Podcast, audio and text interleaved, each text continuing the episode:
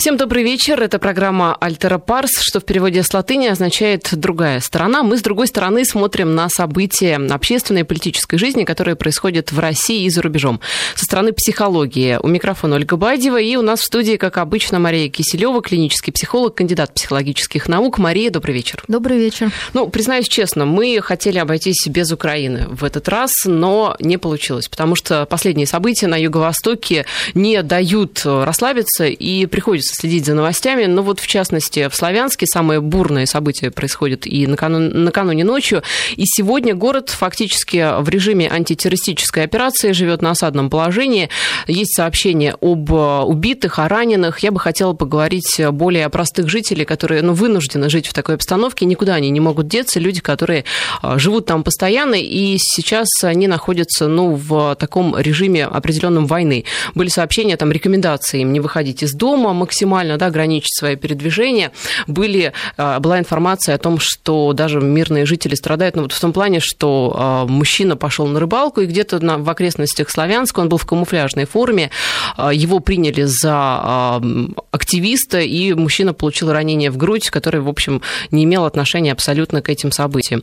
Как вы считаете, вот какие, какое сейчас состояние у людей, которые, у мирных жителей, я имею в виду, и какие вот как психолог вы могли бы дать им советы? Советы? Как сохранить э, спокойствие, психологическую равновешенность?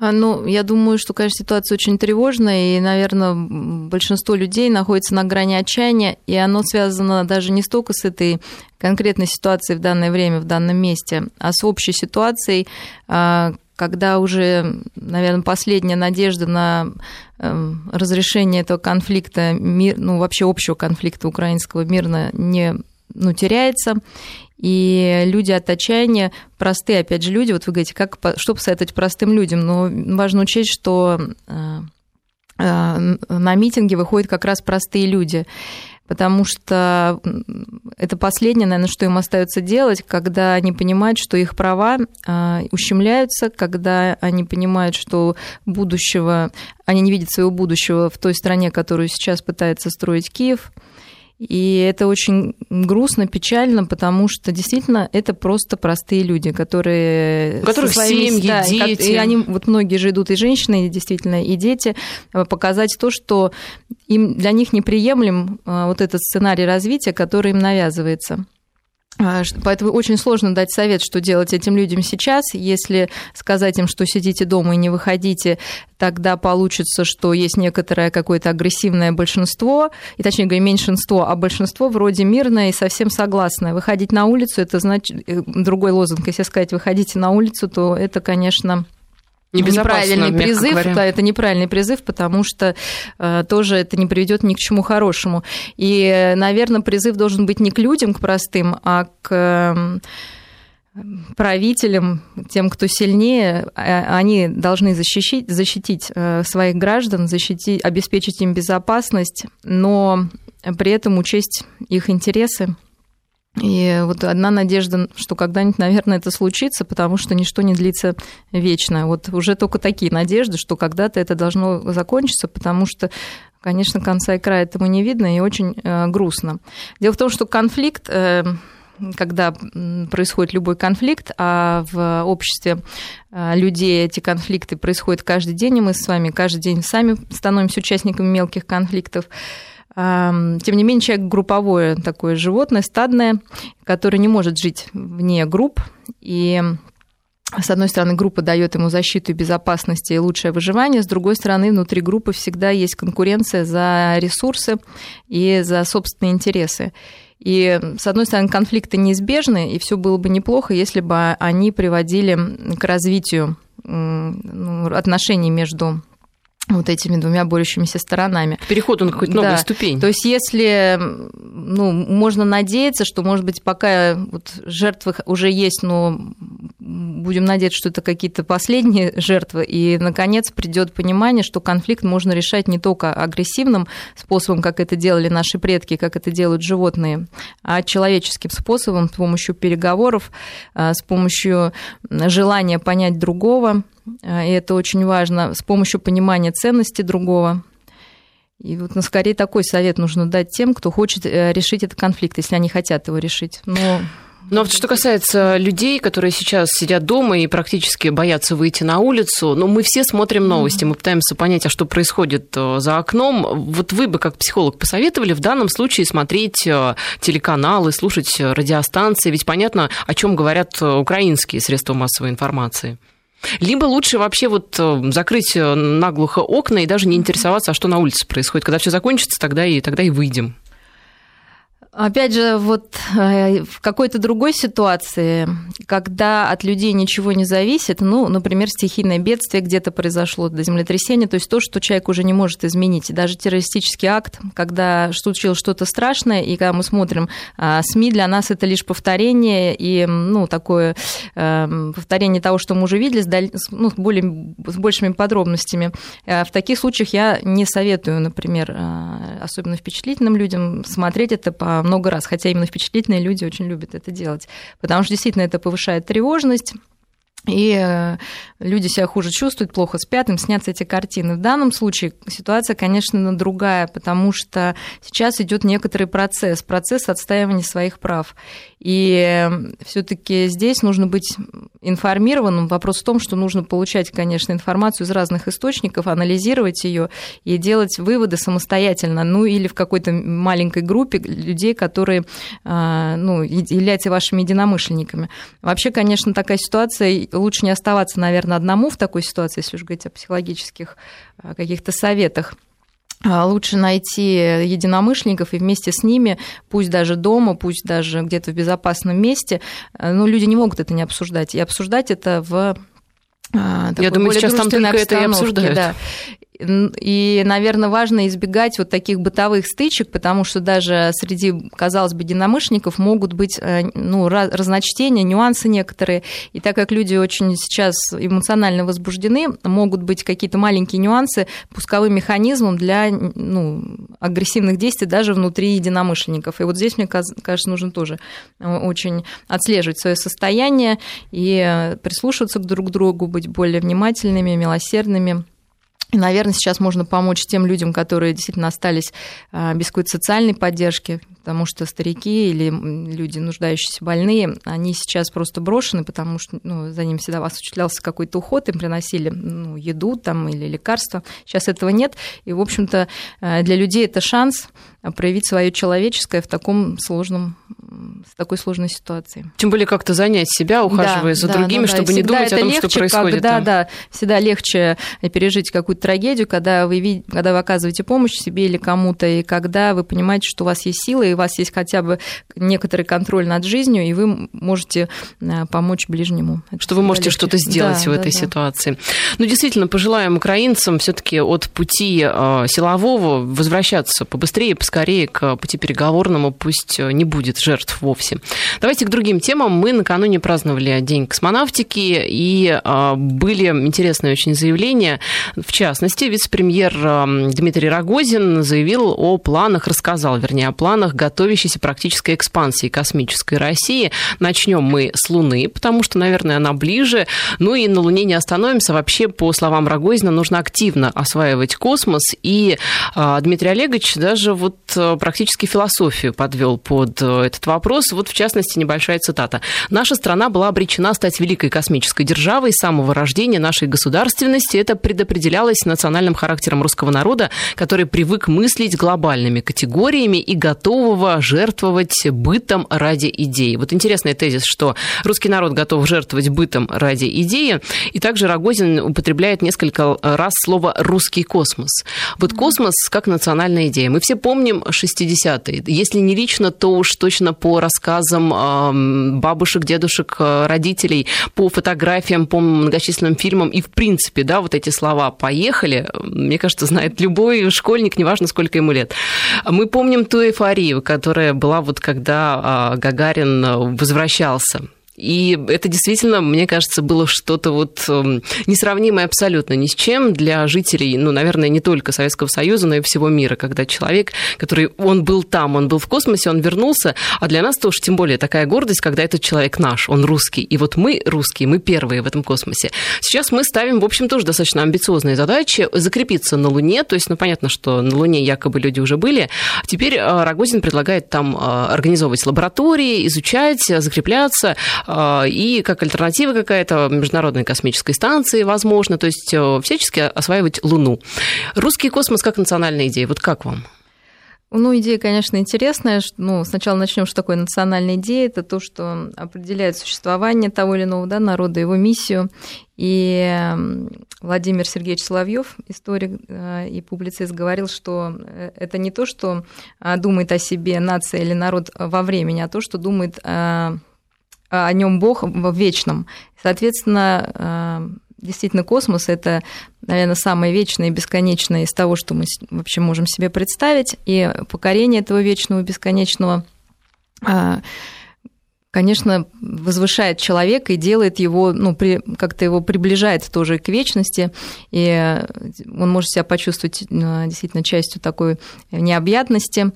Но мне кажется, что все-таки идея космоса это скорее, не знаю, может ли она быть именно национально изолированной, скорее это такая миссия объединяющая. И здесь Россия, мне кажется, должна использовать это как раз для объединения и мира, всего мира вокруг вот этой идеи. И тогда это может быть, наверное, более даже интересно, быть первым в построении вот такого а, космического мира.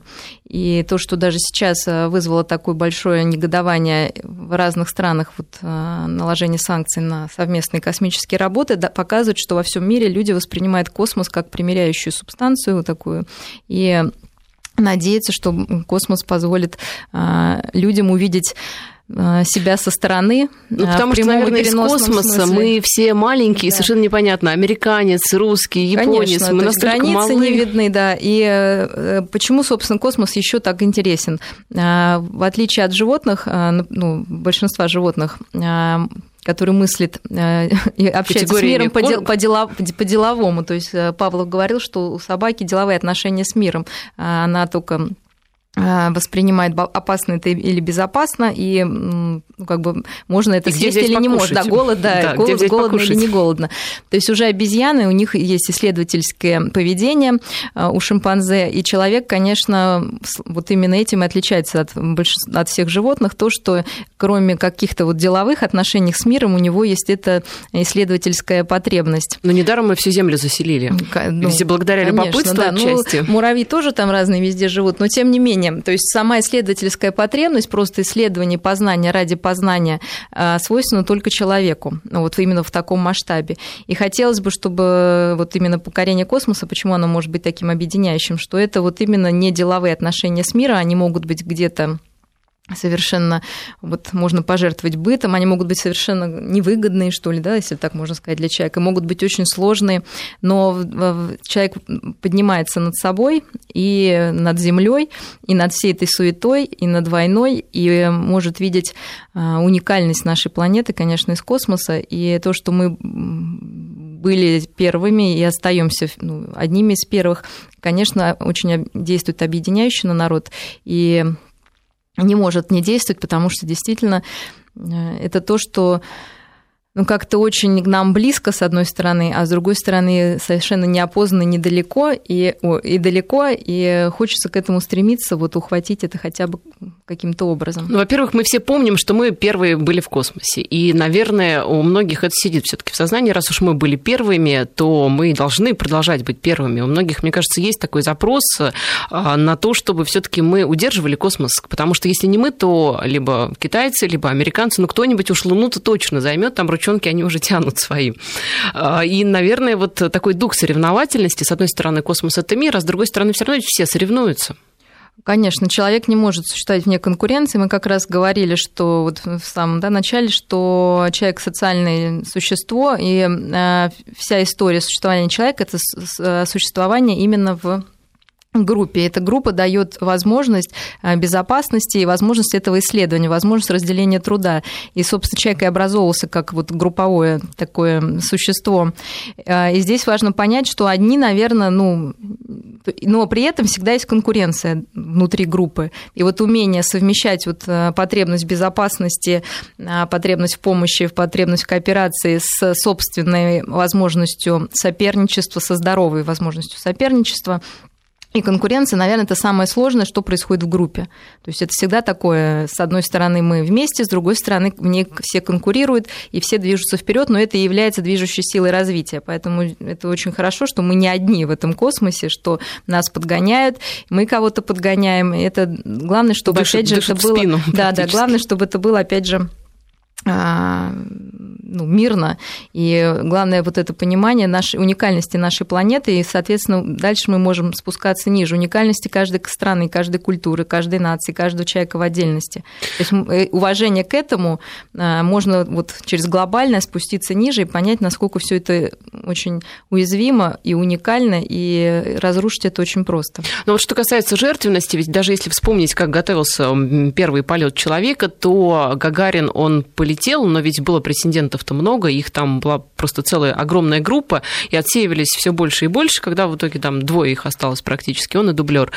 А, и а, вот здесь ведь они все знали, что они готовятся, они испытывают такие перегрузки, такую а, нагрузку физическую, просто вот ужасные да, условия, но ведь они все равно к этому стремились, они хотели, они держались, хотя они знали, что победит, полетит один. один. Ну, человек, э, на самом деле, э, его, опять же, уникальность в том, что он может подняться над своими потребностями вот, примитивными и мыслить более широко. И, собственно, именно такие люди э, добиваются большего, то есть они готовы остаться в тени, если не получается, но, тем не менее, общей командой продвинуть вперед какое-то дело. Конечно, вот отбор, я как раз сейчас нашла книжку, хотела поделиться очень интересную «Психология космос», которую Юрий Гагарин подписал за день до смерти в печать. Она написана с авторством, с врачом, э, и рассказывает как раз о тренировках и о всех сложностях психологических, и не только психологических, подготовки к полету, не только Гагарина, и других э, пилотов, космонавтов. И действительно, мы можем понять, какую огромную работу эти люди делали над собой, что, что они действительно уникальные э, люди и личности.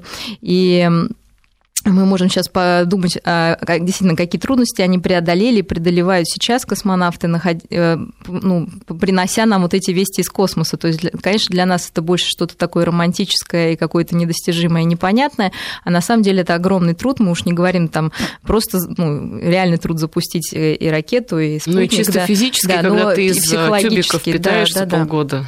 Как и, конечно, при отборе а, космонавтов прежде всего учитывается то, что уже заложено в человеке, врожденные какие-то а, характеристики, связанные с, с функционированием нервной системы. Это, конечно, всем знакомые темпераменты.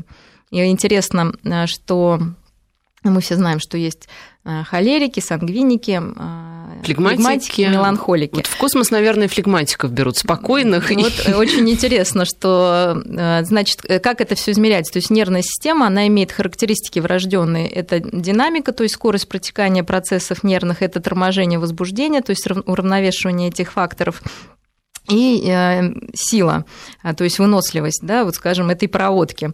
То есть у кого-то проложен, скажем, внутри силовой кабель, а у кого-то, да, какие-то тоненький шнурочек, тоненький шнурочек, да. И это, к сожалению, врожденные характеристики, которые исправить нельзя. То есть шнурочек ну, свой нельзя натренировать? Нет, нет? невозможно, да. В том все дело. как же это говорят, вот... что вот нас жизненные истории, ситуации, они нас а, делают сильнее, это все неправда Вот получается? для тех, у кого там уже есть хотя бы какая для этого запас прочности, запас прочности, да, то да. Поэтому сам самым слабым типом вот с такой слабой нервной системой являются меланхолики, и как бы таких вот в космонавты, к сожалению, не берут, но таких тем не, не менее, да, но тем не менее эти люди часто очень утонченные люди, глубоко чувствующие среди композиторов, писателей очень много таких людей, собственно, не все должны быть космонавтами. Я это говорю скорее к тому, э, чтобы родители понимали, что иногда вот правильно мы не можем натренировать э, детей, людей, если э, нету для этого специ... ну, специфического субстрата. Так вот, а в космонавтах космонавты, как ни странно, большинство, ну, очень многие холерики. То есть э, это люди, которые сильные, да, люди. да, да, это люди с э, сильной нервной системой, но у которых процесс торможения немножечко не запаздывает относительно процесса возбуждения. И такие люди очень быстро, ну, достаточно быстро обучаются, но тем не менее делают много ошибок из-за невнимательности, могут делать э, и и, ну, терпения им не хватает, но их эмоциональность и мотивация, она порой бывает Самая настолько сильная, сильна, да, угу. что эм, они это преодолевают. И Титов и Талионов, они как раз э, были, э, ну, они холерики. А Гагарин? А Гагарин был сангвиником. Это самый, наверное, оптимальный тип э, темперамента, когда торможение, то есть это тоже сильный тип, то есть сильной проводкой такой силовой, и, и процессы протекают тоже быстро, то есть реакция, да, может быть очень быстрой, но тем не менее... Тормозиться тоже быстро. Тормози... Возбуждение торможения уравновешенное, поэтому эти люди более уравновешенные, спокойные, и при этом они могут э, тоже быстро очень обучаться, потому что для этого все есть, но э, вот этого такого захлеста не происходит эмоционального, и они менее конфликтны, но более уравновешены. А, а вот э, флегматики как раз люди, которые очень долго обучаются, потому что то есть это, это нервная система, когда динамические характеристики немного вот подвели, то есть у холериков и у сангвиников быстрые реакции. А то есть вот флегматики, они долго разгоняются да, и но зато быстро тормозят. Или они вообще не тормозят? Нет, Им это не разные надо. характеристики. То есть торможение и возбуждение у них просто сбалансированы, а, а у них скорость реакции как бы ниже. То есть вот эти все процессы, то есть медленнее идет от головы там, к руке, скажем, импульс. Да, и назад. То есть они, наверное, более основательные, но они очень как-то долго запрягают. Да, тем не менее, когда они обучаются, им больше нужно времени для обучения, например, чем холерикам и сангвиникам, но когда они обучаются, э, количество ошибок значительно меньше. Но э, еще такой, ну, не минус, как бы, может быть, недостаток, это то, что если холерики часто очень эмоционально дают отчеты, описывают, больше видят, как ты чувствуют, то флегматиков это больше такие циф- цифровые отчеты. Вот, и поэтому иногда, вот, я думаю, в команде должны, наверное, быть разные представители. Сейчас это уже команда, чтобы кто-то был, выполнял более такую э, ну, может быть, для холерика, это как я сама, наверное, холерик, скучную работу, а, наверное, для флегматика это более интересно, когда вы... Ну, скучную работу психологи, наверное, выполняли. Они рассказывали, как им нужно себя вести космонавтам. Ну, такие все возбужденные да, космонавты, да, да, вот мы летим в космос, да, вот мы а тренируемся. Нам, да, психологи оставались. А психологи, да, подождите, только один полетит. У нас сейчас новости, наши координаты, напомню, 232-1559, телефон прямого эфира и 5533, номер для смс-сообщений, пишите слово «Вести» в начале. 19.33 в Москве. Я напоминаю, что у нас в студии Мария Киселева, клинический психолог, кандидат психологических наук. Мы до новостей говорили о космосе и о том, каких людей берут в космонавты. Знаете, вот на портал 5533 в начале вести пишите. А, нас, нам пишут, что в космос берут душевных людей. Эти люди самые сильные. Ведь нет же, да, в психологии понятия душевный человек. Ну, вот, вот душевные люди, они кто? Сангвиники, вот как, вот как раз это больше, вот сама такая эмоциональность, она присуща, вот такая, как мы понимаем, да, человек вот такой с яркой эмоциональностью, это, конечно, больше холерики.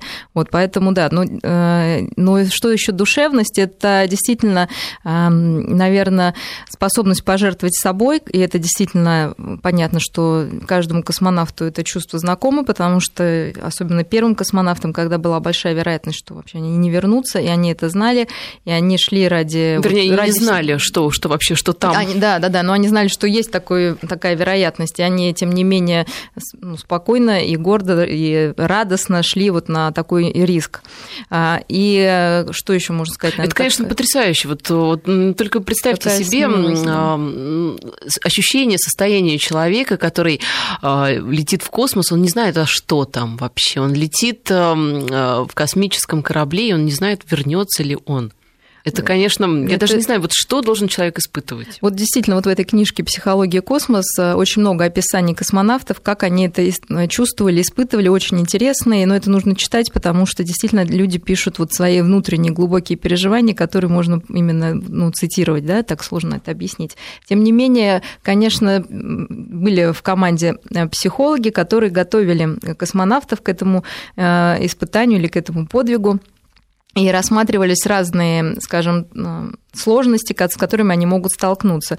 И первая, конечно, сложность – это невесомость, когда э, мышечное напряжение для поддержания собственного тела э, не нужна, и, соответственно, сбиваются анализаторы, и все ну, многие, есть разные реакции вот на это ощущение первой невесомости. Кто-то воспринимает ее нормально, наоборот, как некоторое облегчение, а для кого-то возникает такой эффект гибели мира, когда действительно теряются все ориентиры, и человеку кажется, что он с огромной скоростью падает вниз, и просто начинается паника.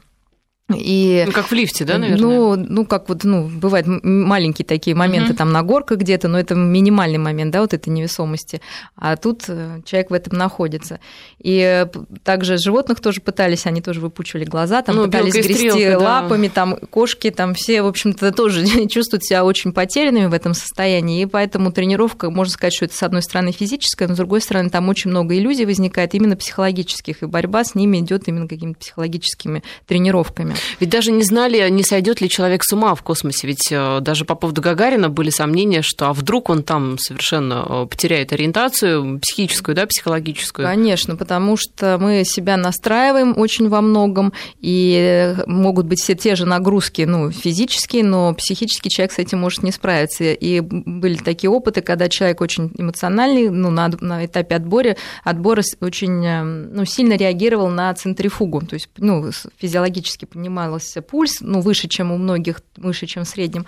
И потом догадались, что это именно эмоциональная реакция. Его также посадили, например, в эту центрифугу, также начали обратный отсчет, но не включили. Но пульс поднялся до такой же отметки, угу, как, будто бы как будто бы включили, потому что человек уже был к этому готов. Соответственно, это вот то, что мы говорили, такой эффект самовнушения очень важен, Великий важно его учитывать. Эффект, да, кажется, то есть, ну, он имеет как плюсы, как и минусы, поэтому, конечно, космонавтов учат именно самовнушению, но в хорошую самоуспокоению, в хорошую как бы сторону. Вот, интересно, препараты какие-то давали им в те времена?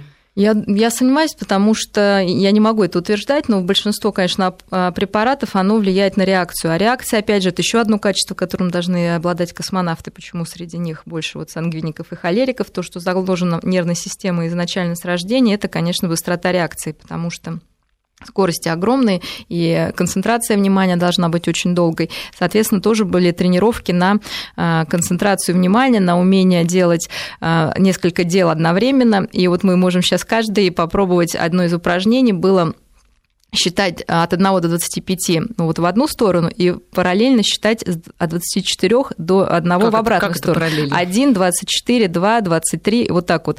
И я уже запуталась. Это как раз тренирует способность, ну, чтобы мозг мог э, несколько функций выполнять одновременно, не связанных заданий.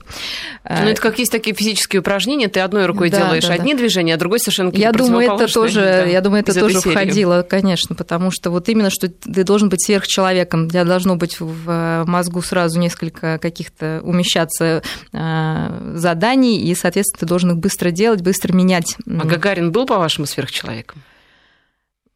Ну, пусть, да, я скажу, что, конечно, да, был сверхчеловек, и в моем понимании, вот э, я объясню, что в моем понимании сверхчеловек – это человек, который, нам всем иногда кажется, что герои – это вот они такие родились. А вот, на самом деле все герои, они такие же люди, и их сверхчеловечность состоит в том, что они смогли преодолеть то, что мы не можем преодолеть в себе.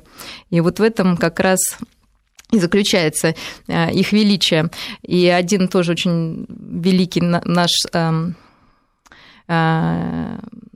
Соотечественник как-то, ну, сказал э, нам, молодежи, да, что, девочки, вы думаете, вот, что вот, ну, мы все немножко ленимся, конечно, иначе мы бы достигли больших высот, нужно это тоже признать, да, что именно это нас, наверное, в большинстве останавливает. Ну, флегматики ленятся, да. а холерики-то они все таки не такие Ну, они тогда суетятся часто. Почему? Это как раз без это пользы. не так, без пользы, да. То есть нужно еще уметь использовать то, что тебе дано природой. И он сказал, что если вы думаете, что я каждый день вот вставая, ну, просыпаюсь там в 6 утра, и мне хочется каждый день вставать, идти на работу, хотя это очень очень любимая работа, и он очень много добился, вы глубоко ошибаетесь. Мне также утром лень вставать, у меня также утром может быть плохое настроение. Но просто я изменяю это сам усилием своей воли. Если вы не можете, то, ну, то есть не нужно думать, что сверхлюди, они такими приходят к нам из космоса. Они просто делаются здесь на Земле именно своим упорным трудом, именно тем, что они, у них есть цель, у них есть желание, они видят свою миссию и готовы пожертвовать многом ради вот этой миссии, ради того, чтобы мы продвинулись как человечество вообще в своем развитии. Вот интересная смс если честно, я не очень понимаю ее половину. Космос – это сангвиник, а русский народ – холерик. Мы предназначены друг другу? Во-первых, почему русский народ это холерик? Мне кажется, мы флегматики больше, нет? А, и почему космос это сангвиник? Видимо, потому что он такой весь загадочный и непонятный, и можно ждать от него чего угодно. Может быть, поэтому? Ну да, это интерпретация данного человека, потому что на самом деле холерики очень многим двигают э, в жизни, потому что а если, если бы мы были холериками, это было бы неплохо, потому что тогда мы в порыве, в таком вот нетормоз... нетормозимом, да, мы бы больше бы, наверное, смогли делать. Но мы часто очень боимся, даже будучи холериками, используем это на суетливость, нежели на какое-то действительно действие. Интересно, вот. а вот э, психотип, он зависит э, как-то от страны, в которой ты живешь? Например, в России России проживает большинство там, ну, флегматиков, нет, да, нет, либо это там нет? не зависит. Вопрос, что с этим делают родители, если мы сейчас вернемся с космоса на Землю. Вот родился ребенок э, холерик, по идее, у него действительно есть большая проблема с тормозимостью, и нужно ему помочь научиться владеть вот этим своим, на самом деле, даром, быстро вникать, да, ну, вот, ну, ему нужно овладеть, да, да угу. хотя бы чуть-чуть, хотя это очень сложно, на самом деле, потому что это э, действительно врожденная характеристика. И что делают часто родители? Они начинают еще больше перевозбуждать ребенка, начинают с ним вступать в споры, например, например, да, или как-то агрессивно на это реагируют. Тем самым они еще больше развивают вот это качество, и в итоге он, ребенок не может это использовать в жизни как плюс, а это становится его минусом. Или наоборот, флегматик. Нужно признать, что ваш ребенок флегматик, он не может решить 10 примеров с той же скоростью, что и холерик, но это невозможно. Я хочу сказать, что у меня личный мой опыт с моим ребенком вот такой, что ребенок флегматик. Мне было вообще непонятно, ну как можно сидеть. Но э, как бы понимание того, что вот это такой человек, ему нужно больше времени, э, не нужно его подгонять, иначе ребенок еще больше медленнее начинает делать, да, потому что а для можно... него это стресс, а... и худшее начинает развиваться. Ну да, и он еще... закрывается да, просто. Да, да. А можно флегматика как-то разогнать, его скорость, я имею в виду, как-то вот подхлестнуть? А, ну, На самом деле вот э, были такие, э, естественно, исследования, что можно немножко как, в принципе, ну, много невозможно сделать. То есть, действительно, какими-то техниками, скорее более рациональными техниками можно это сделать. Вот так вот сильно это не сделаешь, и к счастью, все люди разные, потому что миллион профессий, и вот именно что наша кооперация и наше сожительство вместе делает нужными всех людей. Поэтому не нужно делать из холериков флегматиков, из флегматиков холериков, и вообще это очень общее понятие, естественно, ну, во, понятно, во что еще стран... куча других факторов да, да, да, влияет да. на это. Вот Но нас... мы должны понимать, что мы можем либо способствовать развитию хороших а, качеств данного психотипа, либо усугублять плохие. И вот это уже ответственность родителей и школы, там, и всего окружения. Вот нас, видимо, холерик спрашивает на СМС смс-портал 5533 из Красноярска, а, как можно сгладить вспыльчивость и раздражительность. А вот холерикам-то, если уж они такие выросли, их родители, как вы говорите, подначивали, как им немножко затормозиться? А, к счастью, кроме вот то, что мы сейчас говорим, это такая база совершенно биологическая, и мы все сначала такие. Дальше человек развивает более сложные функции психологические самоконтроля, и они, конечно, построены на отношении к миру, на целеполагании, на мотивации. И вообще, почему мы испытываем отрицательные эмоции? Потому что ожидания наши от мира не соответствуют да, нашим ожиданиям. Если мы ждем, мы уже много раз говорили о какой-то вежливости, ее не получаем, то вот холерик просто может спалить дать глаз, там меланхолик вообще может пойти повеситься, потому что он не переживет вот это там оскорбление. Вот кто-то еще как-то отреагировать. Но смысл, я говорю, какие-то крайности. А, э, поэтому мы можем только контролировать с тем, что на, мы будем соизмерять ожидания с реальностью. То есть мы вступим в больше контакт с реальностью. Если мы знаем, что такое случается, например, что зимой снег, а летом солнце, то переживать по этим поводом просто нет смысла. То есть нужно принять некоторые факторы реальности, которые вот есть, будут независимо от наших темпераментов. И тогда как-то станет проще. А не будет таких неожиданностей. А вот эти темпераменты, они по наследству передаются от мамы с папой, либо это какое-то сочетание генов? Сочетание, к счастью, психологическая вот история очень сложная, запутанная, и там они не складываются, а именно уникальное сочетание дает, ну, то, то, что я сейчас говорю, эти четыре темперамента, угу. это, конечно, самое такое базовое, их то на самом деле больше группа крови, да, которая нет, там от нет, мамы и от папы ну, конечно, ну, конечно, ну, естественно, что там есть родительское, но это именно э, передается смешиванием, то есть э, составлением новой комбинации. Например, интеллект, он сложением передается, поэтому важно. Да вы что? Да. А вот здесь может вам от прадедушки... То есть там... если у мамы минус 5 интеллект, у папы плюс да, 5, то... то будет 0 в итоге. Типа Вероятно такого. Так. Да, что мы сейчас э, прервемся и затем продолжим. 5533 – это номер для ваших смс-сообщений. 19.47 в Москве, конечно, тема холериков, сангвиников, флегматиков и же с ними вот просто вызвала огромный интерес. Уже спрашивают о визуалах, о кинестетиках. Я боюсь просто, что мы отвлечемся совершенно от э, космоса. Мы и так уже отвлеклись от космоса. Наверное, как-то, может быть, э, посвятим этому часть э, программы и визуалам, и кинестетикам, но попозже, не сегодня.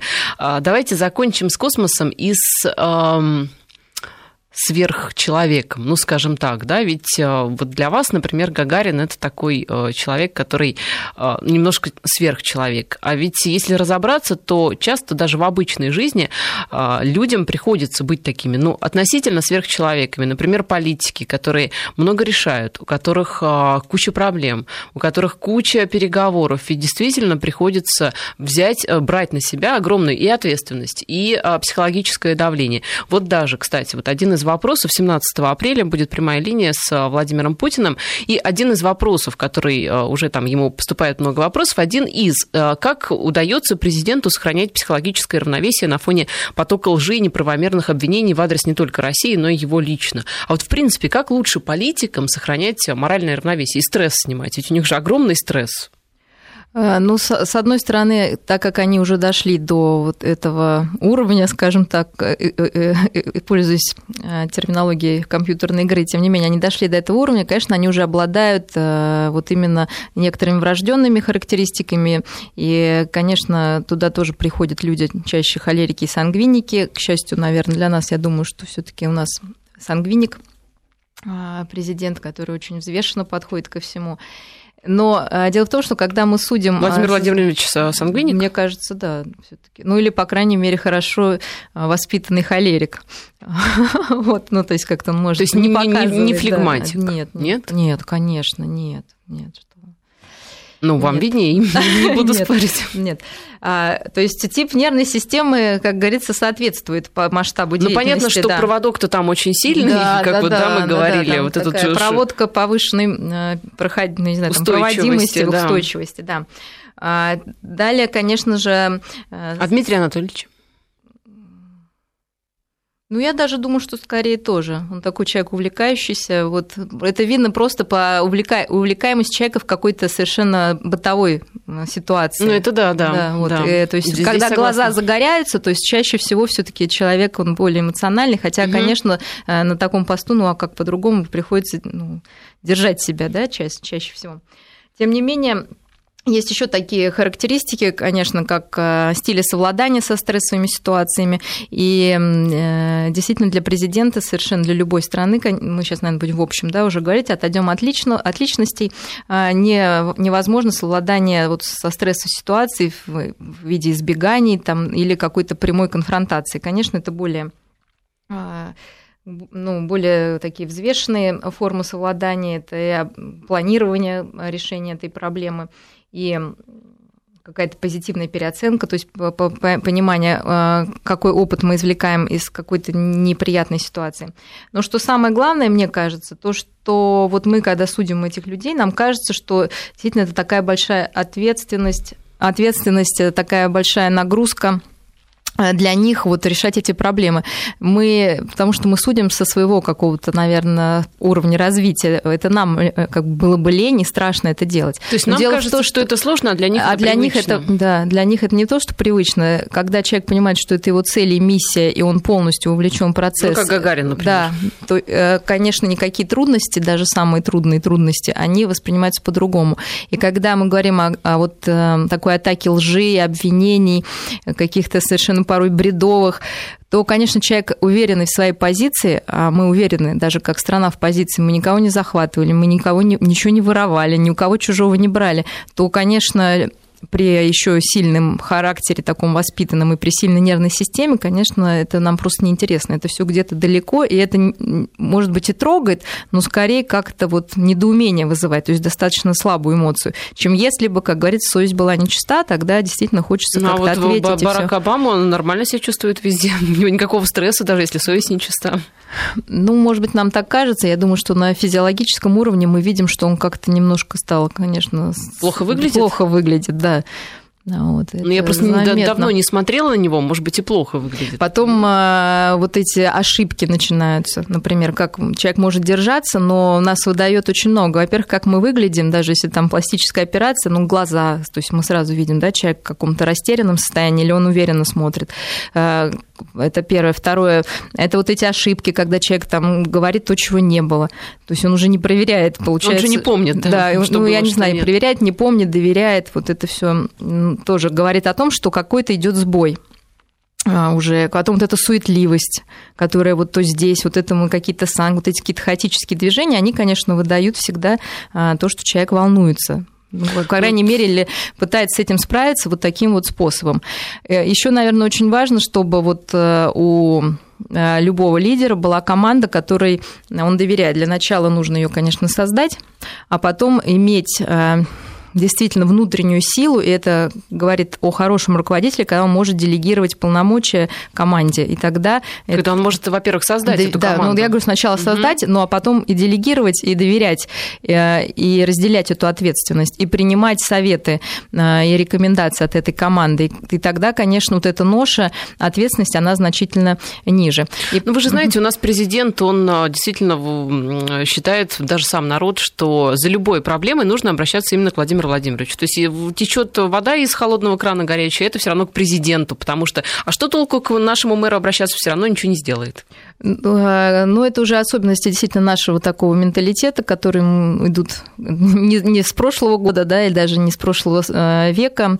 Ну, вот так у нас принято, что нам хочется наделить именно нашего лидера э, всеми действительно свойствами, характеристиками сверхчеловека, и кажется, что только он нам может помочь. И, конечно, да, это вопрос к нам, ко всем, потому что мы тоже должны потихонечку как-то брать на себя вот тоже ответственность. Быть вот частью команды. Да, и быть, быть частью команды, когда мы отвечаем за свой участок участок, за свой, за свой дом, за свою квартиру, за свою семью прежде всего. И вот недавно очень хорошо мне сказали э, одна клиент, пациентка, она говорит, вот часто ругает президента, а я вот сижу и думаю, я у себя в семье не могу навести порядок, у меня четыре человека. Угу. А что говорить о человеке, который отвечает за всю страну? И она совершенно искренне говорит, он же тоже простой человек, что, ну, пусть мы его наделили этим, но он не стал, да, роботом знаете, вот, или а, кем-то еще. И только... это вот мнение простое, вот как бы бы... Да-да-да, не только психологи, даже политологи, по сути, разделяют ваше мнение, говорят практически о том же, только как бы, да, немного с другой стороны, но говорят о том, что, слушайте, но нельзя за любой проблемой бегать к президенту, Конечно. нужно как-то все таки э, там разделять полномочия.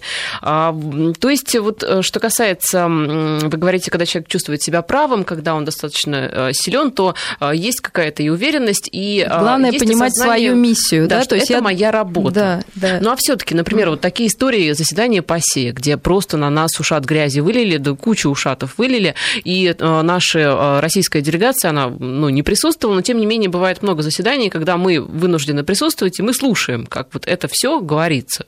И э, а вот как вообще там глава нашего МИДа, как вообще он выдерживает все это?